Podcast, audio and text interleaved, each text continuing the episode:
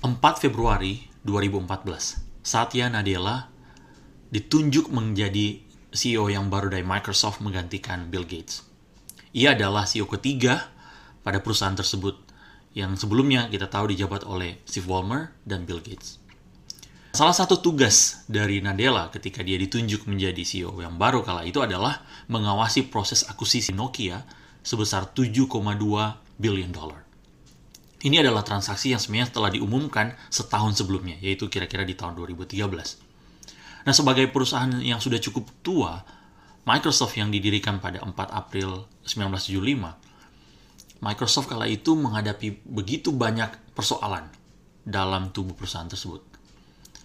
Salah satu tantangan yang dihadapi oleh Nadella adalah bagaimana mengembalikan roh dari Microsoft.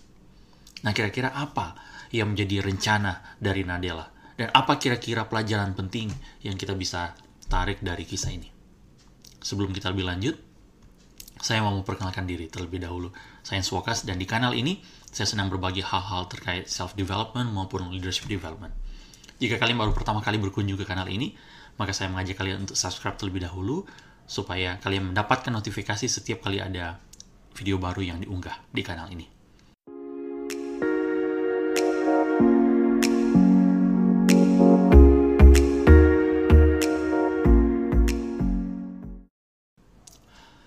Hit Refresh adalah buku yang ditulis oleh Satya Nadella yang di dalamnya kita bisa belajar banyak pelajaran penting, terutama pendekatan yang dilakukan oleh Nadella untuk membawa apa yang saya sebutkan tadi di awal, jiwa dari Microsoft.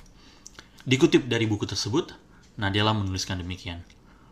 We needed to build deeper empathy for our customers and their unarticulated and unmet needs.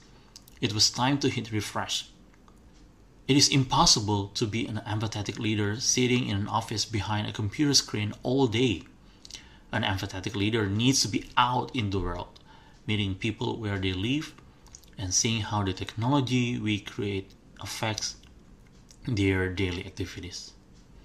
Dan sebagai CEO yang baru, Nadella kemudian mengumpulkan seluruh koleganya dan memberikan gambaran pendekatan yang akan dia gunakan untuk membenahi Microsoft. Nadella bahkan memberikan definisi baru kepada title CEO. Kita sama-sama tahu bahwa C, huruf C di CEO stands for Chief. Tapi Nadella mengatakan bahwa tidak bisa kita hanya melihat seperti itu. Tapi C itu stands for Creator of an Organizational Culture. Dia mengatakan bahwa C itu merujuk kepada fungsi daripada CEO yang menjaga atau pengawas dari kultur dari organisasi yang dia pimpin. Nah, dalam setiap interaksi dengan jajarannya, Nadella itu mempraktikkan apa yang ia percaya. Nah, alih-alih fokus bertanya tentang inovasi atau hal-hal yang akan mereka lakukan untuk Microsoft, ia lebih banyak bertanya mengenai keadaan keluarga mereka, bertanya tentang kondisi kesehatan mereka, pendidikan anak-anak mereka, dan lainnya. Hal ini sepertinya jauh dari bayang-bayang pekerja Microsoft yang mereka tahu mereka bekerja di perusahaan teknologi.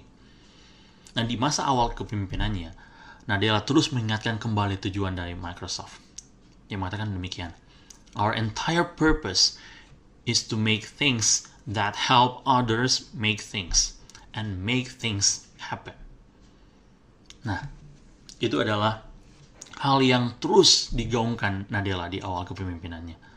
Selanjutnya, kira-kira bagaimana kita memahami empati ini sendiri? Nah, untuk memahami empati, Mari kita bandingkan tiga level berikut ini. Level paling bawah adalah level 1, di mana level itu ditempati oleh pity, atau dalam bahasa kita, kita katakan itu kasihan. Apa yang menjadi ciri khas ketika kita kasihan dengan orang lain? Kita akan mengatakan demikian, oh I feel sorry for you. Ketika kita beranjak ke level selanjutnya, di level sympathy, apa yang kita katakan itu akan berbeda bukan hanya I feel sorry for you, tapi I feel for you. Tetapi ketika kita tiba di level ketiga, yaitu level empathy, kita akan mengganti bukan hanya I feel for you, tapi kita akan mengatakan I feel with you. Jadi ketika kita melihat ada rekan kita atau kolega kita yang terluka, kita bukan hanya mengatakan, wah, aduh, aku kasihan dengan keadaan kamu. Tapi kita akan mengatakan, wah, bisa merasakan uh, keadaan kamu dan saya berbagian dengan keadaan kamu tersebut. Nah, apa kira-kira yang kita bisa simpulkan dari ketiga level tersebut? Nah, kesimpulannya kira-kira seperti ini. Sympathy stands at a distance. Melihat dari jauh apa yang dialami oleh kolega kita. Sementara empathy draws us closer than before.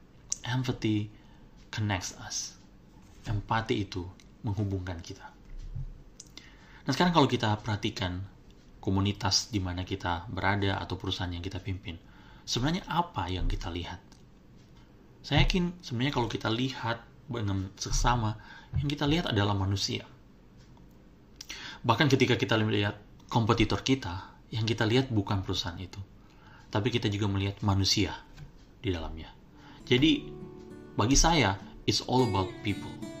Karena itu sebagai pemimpin, pastikan empati itu terlihat jelas dalam pendekatan kepemimpinan kalian. Bahkan ketika kita harus mengambil atau melakukan hal yang berat, do it in a human way because you deal with human beings. Itu yang perlu harus terus kita ingat ketika kita bahkan harus melakukan hal yang atau mengambil keputusan yang berat. Jadi, mengakhiri uh, episode kali ini, pertanyaan selanjutnya yang perlu kita tanyakan. Jadi bagaimana caranya untuk kita meningkatkan empati itu sendiri? Nadella mengatakan seperti ini. Meet people. Search to understand their thoughts, feelings, and ideas. That is how you increase empathy. Empathy is at the core of a lot of great innovations in the world.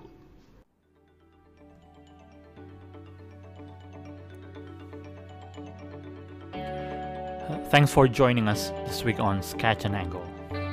If you found value in the show, we would appreciate if you would simply tell a friend about the show. And be sure to tune in next Monday for our next episode.